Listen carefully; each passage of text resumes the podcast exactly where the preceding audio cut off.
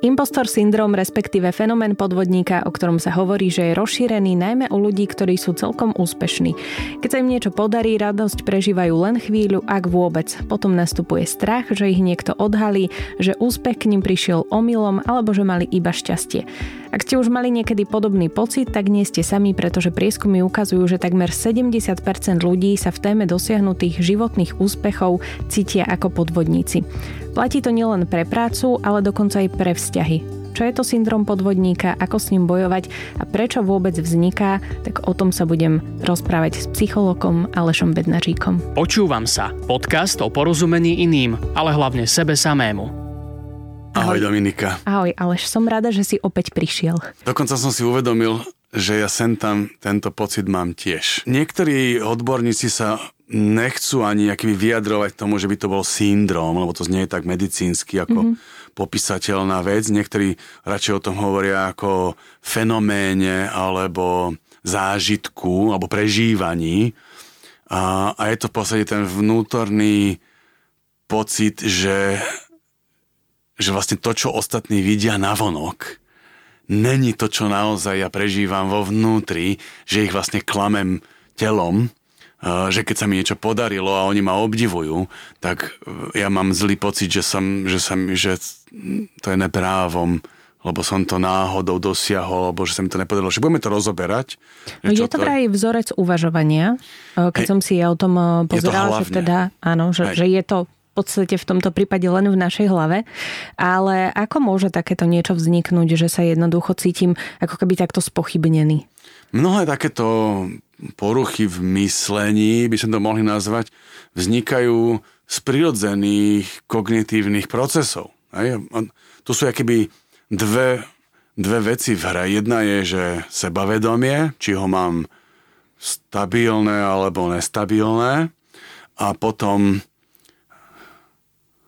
taký ten pocit so seba spochybňovania alebo neistoty. A či to mám príliš veľké a dlhodobé, alebo žiadne. A, a tu sa pohybujeme na škále, že to sa môže diať ľuďom v rôznej intenzite a rôzne dlho, alebo iba sen tam v nejakých situáciách. Že preto to je také pestre. Takže uh, ono to začalo voľa, keď to identifikovali v nejakých 70 rokoch, že sa to najprv náhodou ukázalo v nejakom, nejakej štúdii s vysoko úspešnými ženami a zistili, že vlastne tieto ženy ktoré boli úspešné vtedy ešte v mužskom svete, lebo to je nejaké 70. roky, alebo ano. tak nejak, uh, tak mali pocit, že vlastne klamú pred tými ostatnými mužmi. A, ale potom zistili, že tie, ten, tento prejav, to vnútorné prežívanie podvodníka majú všetci, skoro všetci, z času na čas a že súvisí to s rôznymi vecami a súvisí to napríklad s tým, ako ako stabilné máme to sebavedomie, že či to sebavedomie je postavené na tom, že mám reflexiu, že ja keď niečo robím, dávam do toho energiu, čas, moje know-how, moje skúsenosti a, a vďaka tomu sa mi darí robiť veci, alebo aj napriek tomu sa mi niekedy niečo, niečo nedarí. A potom je ešte druhá vec tým spojená a to je, tá, to, je to seba spochybňovanie. A že to zase, že ľudia majú predstavu, že človek so zdravým sebavedomím alebo vysokým zdravým sebavedomím nemá pochybnosti o sebe, ale to nie je pravda. Lebo zdravé sebavedomie je spojené s tým, že mám aj zdravé pochybnosti o sebe, ale tie nerozkývajú, nerozkývajú tú moju sebaistotu tak, že sa zrútim a pokladám sa za lúzra. Takže napríklad, že keď idem písať knihu, ne, tak mám zdravé sebavedomie, že tú knihu napíšem a potom prichádzajú pochybnosti, či dokážem vlastne toľko času sedieť na zadku a napísať to tak, aby to niekoho bavilo čítať, ale potom si poviem, že OK, však idem to písať a uvidím, a potom to píšem a mám nadšenie a potom zase niekto ma chváli, jak som to úžasne napísal a ja mám pocit, že ja keď to čítam po sebe, že toto ani neviem, či som vôbec písal ja. Že si nezaslúžim tú pochvalu. Že si nezaslúžim tú poch- pochvalu a niekedy sa aj čudujem, keď po roku, po dvoch čítam svoje veci, alebo na blogu, tak si hovorím, to není možné, to som nemohol napísať ja, že na jednej strane mám pocit, že to je tak úžasne napísané, že som to nemohol napísať ja, takže mám pocit, že že ja som vo vnútri sám sebe podvodníkom a možno to znie ako narcisticky, teraz, že to rozprávam, lebo to je, aký, lebo to je komplikovaný fenomén. Mm-hmm. A tým pádom je dobre sa o tom rozprávať. Ono, tá nízka sebahodnota ale nevznikne zo dňa na deň. Možno, že môže to vyplývať aj z detstva, že ak teda rodič bol možno, že príliš kritický, tak e, tá naša sebahodnota alebo to naše sebavedomie potom má tiež tendenciu sa spochybňovať, aj keď môžeme byť naozaj dobrý, napísať veľmi dobrú knihu, natočiť výborný film, ale môže to vyplývať aj z tohto, že sa tak nejak proste spochybňujem, alebo je to naozaj iba vytvorené v našej hlave? Tých príčin je viacej. Jedna z tých kľúčových príčin môže byť v tom útlom detstve detstve, eh, kedy rodičia nikdy neboli s ničím spokojní, čo sme urobili, že naposledy nás pochválili, eh, keď sme robili prvé kroky alebo povedali prvé slova, tak vtedy boli nadšení a potom všetko ostatné už bolo nedostatočné. Mm-hmm tak samozrejme, že ten proces internalizácie, čiže zvnútornenia toho kritického rodiča, potom spôsobuje tie nekonečné pochybnosti. Ale ten fenomén podvodníka, ten impostor syndrom, nemajú len ľudia, ktorí majú nízke sebavedomie, že to je na tom to, to vtipné. U týchto ľudí s tým nízkym sebavedomím tie pochybnosti sú výrazne silné, ale sú ľudia, ktorí napríklad majú skôr tendenciu robiť, že naozaj majú vysoké sebavedomie a chcú byť dokonalí v tom, čo chcú robiť. Takže ľudia, ktorí majú tendenciu k workoholizmu, ľudia, čo majú tendenciu robiť veci dokonale, byť najlepší, majú takéto nastavenie, že buď som víťaz, alebo som lúzer, tak aj takýto potom môžu mať ten pocit toho, že, že klamú telom a že tých ostatných ľudí zavádzajú a že tí ostatní ich obdivujú, akí sú úžasní, ale oni vo vnútri sa cítia neistí a že majú nezaslúženú tú pozornosť. A, a to je spôsobené skôr potom za tou, tou tendenciou k dokonalosti a že sú nikdy není spokojní s tým a nemusí to súvisieť s tým, akí boli k ním rodičia. Mm-hmm. Môže, ale nemusí. Môže to súvisieť napríklad s tým, že jeden z tých, jedna z tých príčin je, že sa pohybujú v prostredí, ktoré je veľmi súťaživé. A to veľmi súťaživé prostredie, nemusí byť športové, môže byť biznisové, akékoľvek, zase spôsobuje to, že sa neustále porovnávam s tými ostatnými, alebo tí ostatní sa stále porovnávajú, takže ja mám stále pocit, že to není dosť dobré. A keď sa mi niečo aj vydarí, tak okamžite naskočí tá pochybnosť, že to je nezaslúžené.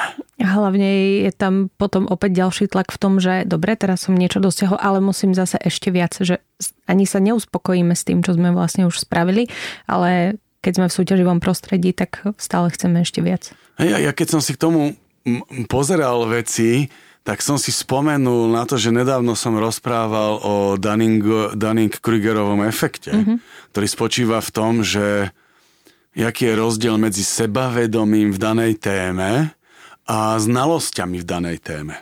A ten Dunningo-Krugerov efekt, ktorý dostal teda aj Nobelovú, malú Nobelovú cenu za ten výskum, tak sa ukazuje, že ľudia, ktorí o nejakej téme trošku niečo si prečítajú, zrazu, zrazu majú obrovské sebavedomie, že sa v tom vyznajú. Hej, však počas uh, korony zrazu všetci boli epidemiológovia, aj keď nemajú šajnu ani o tom, ako fungujú uh, lieky, očkovanie, choroby, vírusy a tak ďalej, tak si niečo skrátka prečítali a zrazu boli schopní kázať aj verejne, e, že jak tie veci fungujú.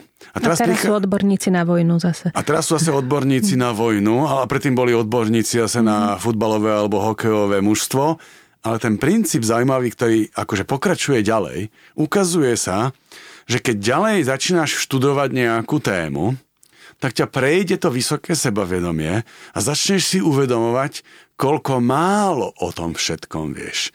Takže tá krivka, ktorá na začiatku prudko stúpa a spôsobuje ten Dunning-Krugerov efekt vysokého sebavedomia o téme, o ktorej nič neviem, tak sa mení do hlbokej doliny, mm-hmm. kde už o tej téme niečo viacej viem, ale zároveň veľmi veľa viem, čo všetko neviem a prichádza moment, kedy máme pocit toho impostor syndrómu. No ale môže taký človek prejsť z tohto ano. z jedného brehu do druhého? Pokračuješ že nie ďalej? je to iba o tom, že teda buď e, ten Dunning-Krugerov, alebo mám ten impostor syndrom, že môžem prejsť vlastne, hej, zrazu hej. zistím, že dobre, naštudoval som si to. Nečítam už iba nadpisy a nie som odborník na základe toho, ale teda už začínam si študovať viac a tým pádom sa aj viac e, možno spochybňujem. Hej, pokračuje to vlastne ďalším štúdiom, keby naozaj, že makám na tej téme a, a rozširujem si tie, tie obzory. Napríklad ja sa stretávam s mladými lekármi, ktorí sú pár rokov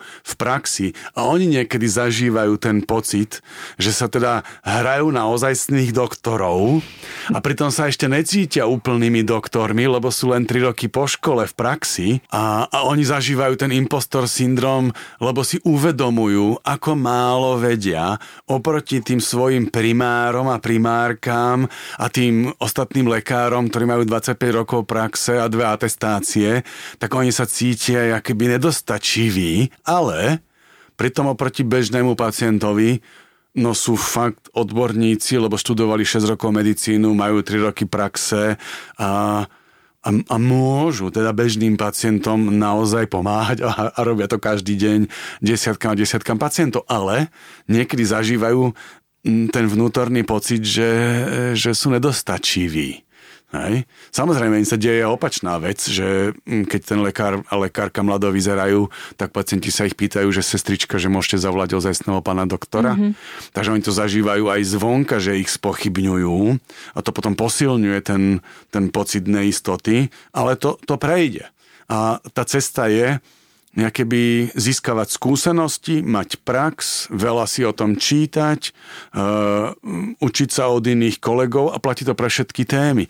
A potom postupne Uh, musíme urobiť dve veci. Prvá vec je, že naozaj o, to, o tých daných témach, o ktorých rozprávam, alebo ktoré sú súčasťou mojej práce, veľa vedieť a ešte si aj znova zreálňovať vlastné sebavedomie, že do akej miery som kompetentný a v čom už kompetentný nie som.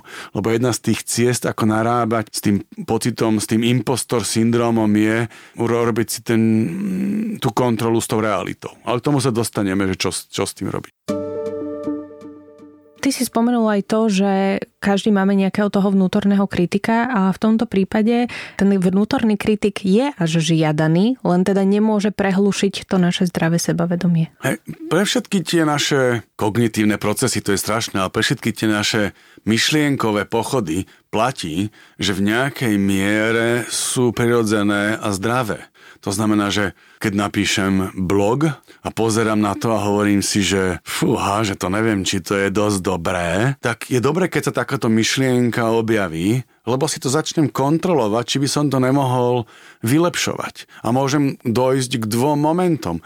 Prvý moment je, že si poviem, že ale podľa mňa to je celkom dobré a dám to prečo treba z manželke alebo kamarátovi, psychológovi a keď oni mi povedia, že je to celkom dobré, vychytil si pointu, tak si poviem, OK, pochybnosti som vymazal tým, že som to dal niekomu skontrolovať, alebo mám nejaké kritéria, ktoré mi to pomôžu skontrolovať a tým by to malo skončiť. Alebo moje pochybnosti pokračujú ďalej a potom sú nezdravé. Potom by som si mal povedať, už mi to dvaja ľudia skontrolovali, tí, takí, čo tomu celkom rozumejú, dali mi pozitívny feedback, povedali, ale že je to, je to v poriadku, môžeš to zverejniť a napriek tomu mám pochybnosti, tak by som si mal povedať, počúvaj Aleš, toto už ti len zbytočne v hlave vrta červík a neprináša žiadne konštruktívne riešenie. No a čo vtedy robiť? Vtedy keď... sú zase dve možnosti. Prvá otázka je, mám nejaké riešenie? Ak mám, tak by som ho mal urobiť. No ak nemám, tak by som mal môjmu hlasu v hlave povedať, odpal. Jednoduché. Tak som, no, mm-hmm. no tak by som mal svojmu hlasu povedať odpal, lebo nemáš žiadne argumenty, len vrtaš. Mm-hmm. Hej, že mal, mal by som, ak je to môj hlas, lebo všetky tie hlasy v hlave, čo máme, to sú naše hlasy, tak by som sa ho mal spýtať, OK, máš nejaký návrh, čo mám urobiť? Lebo ak ten hlas v hlave hovorí, nevieš písať, nerob sa, nepretvaruj sa, nehraj sa na nejakého um, psychológa, čo ty radíš ľuďom vo veciach, ktorým nič nerozumieš, tak by som sa mal toho vnútorného hlasu spýtať, OK, tak mi porad, čo mám urobiť. A ak ten hlas mi povie, no, nemudruj, nerozprávaj do rádia, nepíš blogy, tak by som sa ho mal spýtať, že prečo. A on povie, že nič nevieš. A ja mu poviem, čo ja viem, ja som si všeličo naštudoval a chodím pripravený aj do rádia, aj, aj som pripravený, keď píšem ten blog, takže ja sa pripravujem. Takže čo mi tu rozprávaš? Hej, že, že s tým našim hlasom v hlave by sme sa ma- mohli rozprávať, ale ak ten hlas v hlave nemá riešenia, tak by sme ho mali umlčať. Taktože, buď by som tomu hlasu mal povedať, že buď ticho, nechaj ma, ja viem, čo robím, alebo by som mal začať robiť niečo iné, sústredené a nevenovať mu pozornosť. Alebo mám ho len pozorne počúvať a naozaj akože vnútorne sledovať, čo sa mi ten hlas snaží povedať. A nech si rozpráva, rozpráva, lenže ten druhý som ja, kto sa na neho pozerá. Lebo my, keď sa stotožníme, tu už sme akoby, že s, tým, s tou prácou, my keď sa stotožníme s tým hlasom, tak potom zabudneme, že to není, že to není dialog. Ale keď to ostane v dialogu, ne, že mu sa ho pýtam, že s ním diskutujem, že ho spochybňujem, že mu dám svoje argumenty a ja som na svojej strane, tak by som ho mohol ukludniť a povedať mu, že OK, keď nemáš riešenie, buď ticho. Čiže normálne ten hlas aj vypočuť ale keď nemá tie argumenty žiadne, tak proste si, si ísť svoje. V tomto prípade však sa asi ani, ani veľa nedá robiť, lebo stále je to iba u nás, že my seba spochybňujeme, pritom to vôbec nemusí prichádzať zvonku, len je to o nás a presne ako si hovoril, že dáš skontrolovať knihu ďalším dvom ľuďom, ktorí ti povedia, že je to v poriadku, ale stále možno v hlave je také niečo, ale veď niekto možno napíše niečo lepšie. Ja si tiež hovorím, že niekto nahráva lepší podcast a, a potom si poviem, veď áno, veď to je dobré, nech, nech nahráva, ale stále je to iba o mne, že je tam nejaký môj strach. A takisto si myslím, že máme hrozný strach aj v tom zamestnaní, že je strašne vytváraný nejaký tlak, aj taký spoločenský, že nemusí to byť priamo v tom pracovnom prostredí, ale spoločenský, že na, na výkon, na to, aby sme boli dosť dobrí a ako náhle strátime napríklad tú prácu, tak strátime ako keby seba. A pritom tá práca to nie sme my, to nás nevytvára, že nás ako človeka, ale bojíme sa toho zlyhania, že môžeme si nájsť aj inú prácu alebo nejakú podobnú, ale bojíme sa vlastne toho odsudenia od okolia. Hej, ako práca je veľká časť našej identity, lebo tam trávime veľkú časť bdelého stavu, ale naozaj, ak, ak zlíhame v nejakej úlohe, tak si treba spomenúť, ktoré úlohy sme urobili dobre, alebo ktoré ďalšie úlohy ešte dobre urobíme. Ak nás vyhodia z nejakej práce, no tak treba si nájsť druhú prácu, že ja viem, to sa ľahko hovorí a ťažko sa to robí, ale že realita je taká, že my vždycky budeme robiť niečo aj s chybami. Vždycky niečo urobíme tak, že by to mohlo byť aj urobené lepšie. Vždycky čokoľvek, čo urobíme, existujú iní ľudia, ktorí to robia 10 krát lepšie a sú 10 krát úspešnejší. No a čo? Akože no a čo? Že podstatné je vrátiť sa k sebe a hovoriť si, lebo to je keby jedna z tých vecí, čo tam je ten problém, že nemali by sme merať seba podľa výsledkov, ale mali by sme merať svoju vnútornú hodnotu podľa toho, ako nás bavilo to robiť, alebo čo sme sa naučili počas toho, čo sme robili, alebo aký dopad to, čo sme robili, má na iných ľudí v pozitívnom slova význame.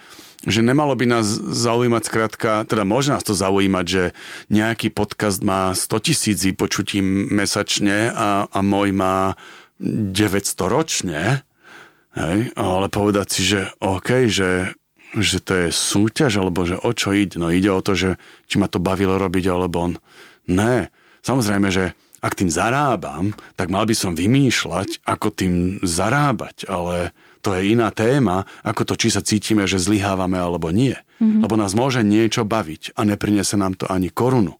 Môže nás e, tešiť nejaký výsledok a šéf s tým nemusí byť spokojný. A my stále sa môžeme vrácať k tomu, a ako sa na to pozerám ja a ako to prežívam ja z hľadiska pocitu zmyslu plnosti a jak ma to jak ma to bavilo a či som sám so sebou spokojný. Že vráciať sa, tomu sa v psychológii hovorí taký ten vnútorný rámec hodnotenia, že či ja hodnotím veci z vnútorného rámca, že ako ja to prežívam, alebo či veci, ktoré robím a ako sa správam, hodnotím z vonkajšieho rámca, čiže čakám, čo iní na to povedia. A keď čakáme, čo iní na to povedia, tak je veľká šanca, že budeme stále zlyhávať, lebo vždy sa nájde niekto nespokojný. A my si budeme pamätať toho jedného nespokojného a to prehlúši tých tisíc spokojných. A musíme sa vždy potom vrátiť k sebe, že OK, a jak si to vyhodnocujem ja podľa vlastných kritérií, prečo tú prácu, hociakú činnosť robím. Jo, my sme sa teraz zatiaľ rozprávali najmä o práci a o myšlienkach, e, ktoré teda nás pochybňujú najmä v práci, ale tento impostor syndrom sa môže ukazovať aj vo vzťahoch. Napríklad, že tiež si povieme, alebo teda máme tie myšlienky v hlave, že e, partner nás odhalí, že nie sme takí dobrí, že nás chváli v týchto veciach a my sa tak spochybňujeme, že ale vedia, ja nie som v tom až taký dobrý. A myslím si, že trošku k tomu, teda respektíve to je moja otázka, že či k tomu môžu prispievať takisto aj nejaké zoznamovacie aplikácie, po prípade sociálne siete, že nás ten partner proste jednoducho dokáže veľmi rýchlo vymeniť za nejaký lepší iný, iný model. Že či tiež môže toto mať nejaký súvis s tým spochybňovaním? Môže, to zaujímavé, jak si to prepojila.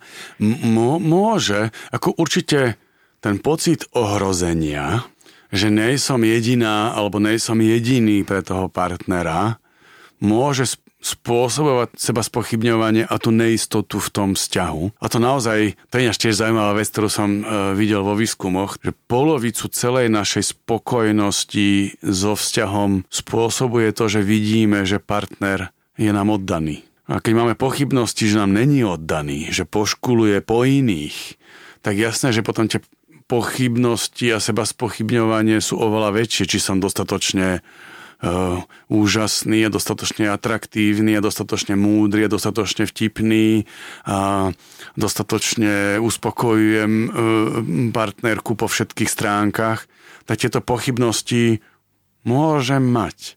Ale možno tá najlepšia verzia je o tom sa rozprávať a to je jedno z odporúčaní pre tých ľudí, čo trpia týmito seba spochybňujúcimi myšlienkami je, že ich otvoriť a povedať to tomu partnerovi. Hej? A v práci zase to povedať šéfovi. Mm-hmm. Že eh, keď sa teda budem držať toho partnerského, že povedať to, že, že mám také pochybnosti o, o sebe, že, že či som dostatočne pre teba dobrý, že či chceš so mnou ostať, či so mnou počítaš, eh, či ťa uspokojujem, psychologicky a intelektuálne a emocionálne a e, či zarábam dosť, alebo e, či som sexuálne dostatočne uspokojujúci pre teba. A tieto, tieto pochybnosti otvoriť a nechať toho partnera, aby, sa, aby si ma vypočul, prípadne ma podporil, niektoré pochybnosti vyvrátil a niektoré pochybnosti mi potvrdil. Mm-hmm. A keď mi potvrdí niektoré pochybnosti, že povie, že o tých veciach z práce, o ktorých by som sa chcel s tebou baviť, to ty tomu nerozumieš, ani ťa to nebaví, keď ti to hovorím, tak naozaj mám iných ľudí, s ktorými sa o tom rozprávam, ale je mi to ľúto, že na tejto akýby intelektuálnej úrovni, ale o tých pracovných veciach, že to ma moc neuspokojuje s tebou. Tak potom sa spýtam, že OK, a že čo s tým? A on povie, že úplne v pohode, že ja sa o tom bavím s chlapmi v práci a doma ťa nemusím zaťažovať tým, čo tu vyrábame alebo robíme, že dúfal som, že ťa to bude baviť, ale vidím, že sústružníctvo není tvoja stránka, treba hej, že povedať si to, lebo tá dôležitá vec je, že ak zároveň je v hre to, že by mi mohol môj partner zahýbať intelektuálne, emocionálne, fyzicky, tak tu na potom máme tému, že aké sú hranice nevery. A o tomto tiež treba rozprávať, že kde sú tie hranice, že ak je pre moju manželku v poriadku, že sa stretávam so starou kamarátkou, ktorá je psychologička a bavíme sa o všeličom a sem tam aj o tých psychologických veciam a ak, ak má neistotu a pochybnosti, tak sa o tom budeme rozprávať a budeme hľadať spôsob, že, že čo, čo je pre ňu priateľné a čo ne, alebo že, čo je pre nás priateľné a čo ne. Každý ten vzťah má tie hranice asi inde. úplne inde. To je veľmi, veľmi individuálne. Keď mám z toho zobrať nejaký výstup, tak určite, čo sa týka toho impostor syndromu, tak rozprávať sa s tým svojim hlasom vo svojej hlave, hľadať od neho nejaké argumenty, ale potom to teda komunikovať aj s okolím, že aj to je vlastne možnosť ako prísť na to, že je to iba v nás, to spochybňovanie a ostatní to tak vôbec nevnímajú, že presne nás pochvália povedia, že toto bola skvelá práca, ale ten kritik je stále iba, iba v našej hlave, že ostatní to tak vôbec nevnímajú. Hej, hej, takže máme akéby dva návody a ten tretí návod je akéby povedať tým druhým, že tieto pochyb, pochybnosti o sebe mám, aby mi rozumeli, prečo nejako zvláštne reaguje, napríklad práve v tom partnerskom vzťahu, a to naozaj môže byť aj v práci, že môžem povedať, že, že sa cítim aj na, v tom pracovnom keby neistý, aby ten aj šéf vedel. Ľudia majú predstavu, že šéfovi nemôžem povedať, aké mám seba pochybnosti. No mm-hmm. záleží od toho, akého mám šéfa, záleží od toho, akého máš, máš partnera. Hej, ale že to jedno z tých odporúčaní je naozaj to povedať, že ja mám takéto seba pochybnosti a nech mi ten druhý povie, ako v mňa vidí, čo si u mňa cení a že, že chápe moje pochybnosti a ale že on, on ma tak nevníma, lebo vidí, že čo som schopný, aké mám silné stránky, aké mám kvality a môže mať to. Toto je taká tá kontrola realitou, že, že mi iní povedia, ako to vnímajú. Ešte iná kontrola realitou je, že sa pozriem takými tými objektívnymi očami na to, čo som reálne vykonal. Hej? Že, mm-hmm. že čo je za mnou, čo som urobil, čo som dosiahol a, a sú predsa merateľné parametre alebo parametre ktoré vnímam ako, ako tie ukazovatele tý, tej hodnoty, tej práce a musím si to znova skontrolovať a povedať, že ale však dobré, však ja som to urobil, som to odovzdal a, a nikto nič nepovedal, boli spokojní. Hej, alebo manželovi, hej, že u nás napríklad doma máme to, že moja žena je vychýrená kuchárka a stále má pochybnosti o sebe, ale vždy, keď príde návšteva, tak všetci všetko zjedia akože hneď, všetci to vychvalujú a jedine moja žena má taký ten, to nízke sebavedomie hovorí, toto som pokazila, to som neurobila, jak som chcela a čo ja viem čo. Asi by som to nenazval u nej ten impostor syndrom. Lebo to majú všetky ženy. Lebo to majú všetky ženy, lebo, to, lebo asi to je kultúrne nejako veľmi hlboko zakorenené v tom, ako, ako sú dievčatá... nevieme prijať úplne tú pochvalu, čo sa tohto týka. Možno, že, že stále si povieme, že ale mohlo to byť lepšie. No a to je ten, ten, aj ten perfekcionizmus, aj to prepojenie s tým nízkym sebavedomím, ale už akože už sa jej to darí, už sa jej to zlepšuje v tom zmysle, že si urobí aj srandu a že si vypočujete tie pochvaly, ale sú ľudia, ktorí vlastne to majú ešte silnejšie, majú pocit, že všetci o mne hovoria, ako som skvelá kuchárka. A pritom to není pravda. Mm-hmm. Hej, že to je ten impostor syndrom, že majú pocit, že vznikol o nich v rodine klamlivý dojem, aký sú úžasní a oni majú hrozne zlý pocit, že to je celé klamstvo, čo sa o nich rozpráva. Hej? A a toto je ten impostor syndrom. to je dobré si ten hlas v hlave vypočuť a povedať si, OK, čo je na tom pravdy, čo hovoria iní, darí sa mi uvariť jedlo tak, že to ostatní zjedia tak, že sa idú za tým zblázniť a pýtajú si znova, no ak áno, tak možno si o sebe nemyslím, že som dobrá kuchárka, ale iní to zreteľne tak majú, že si to mhm. myslia. Hlavne prijať to, že proste robíme chyby, sme ľudia a aj keď nie sme úplne dokonali vo všetkom, tak vôbec ani nemusíme byť. Podľa mňa to najväčšie utrpenie je spôsobené práve s tým perfekcionizmom, s tým, že stále by všetko mohlo byť lepšie, lebo realita je taká, že stále by všetko mohlo byť lepšie, ale ukazuje sa, že šťastnejší ľudia sú tí, ktorí to majú tak, že good enough, akože urobil som to dosť dobre. Mm-hmm. Hej? A viem si aj predstaviť, ako by to mohlo byť lepšie, ale stačí. Aj? A tí, ktorí majú pocit, že nestačí, tak stále buď majú ten pocit nedostačivosti, alebo to naozaj, že znova urobia, alebo že to vylepšujú. A tých posledných 10% vylepšenia tomu venujú 50% energie a teraz prichádza ten najdôležitejší moment, že oni to fakt, že vymakajú e, tú vec o tých 10%, že je lepšia, venujú tomu 50% energie a času a na konci sú takí unavení, že si nevedia ani užiť tú spokojnosť toho, ako to vylepšili. Tak na záver určite hlavne, aby sme boli spokojní sami so sebou a počúvali občas aj vnútorného kritika, ale zase nie príliš. Hej, aby sme si ho vypočuli a povedali mu, že máš nejaké riešenie a ak nemáš, tak buď ticho. Ďakujem veľmi pekne, mojim hostom bol psycholog Aleš Bednařík. Bolo mi potešením. Túto, ale aj všetky ďalšie epizódy podcastu Počúvam sa si môžete vypočuť na podmas.sk alebo v vašich podcastových aplikáciách.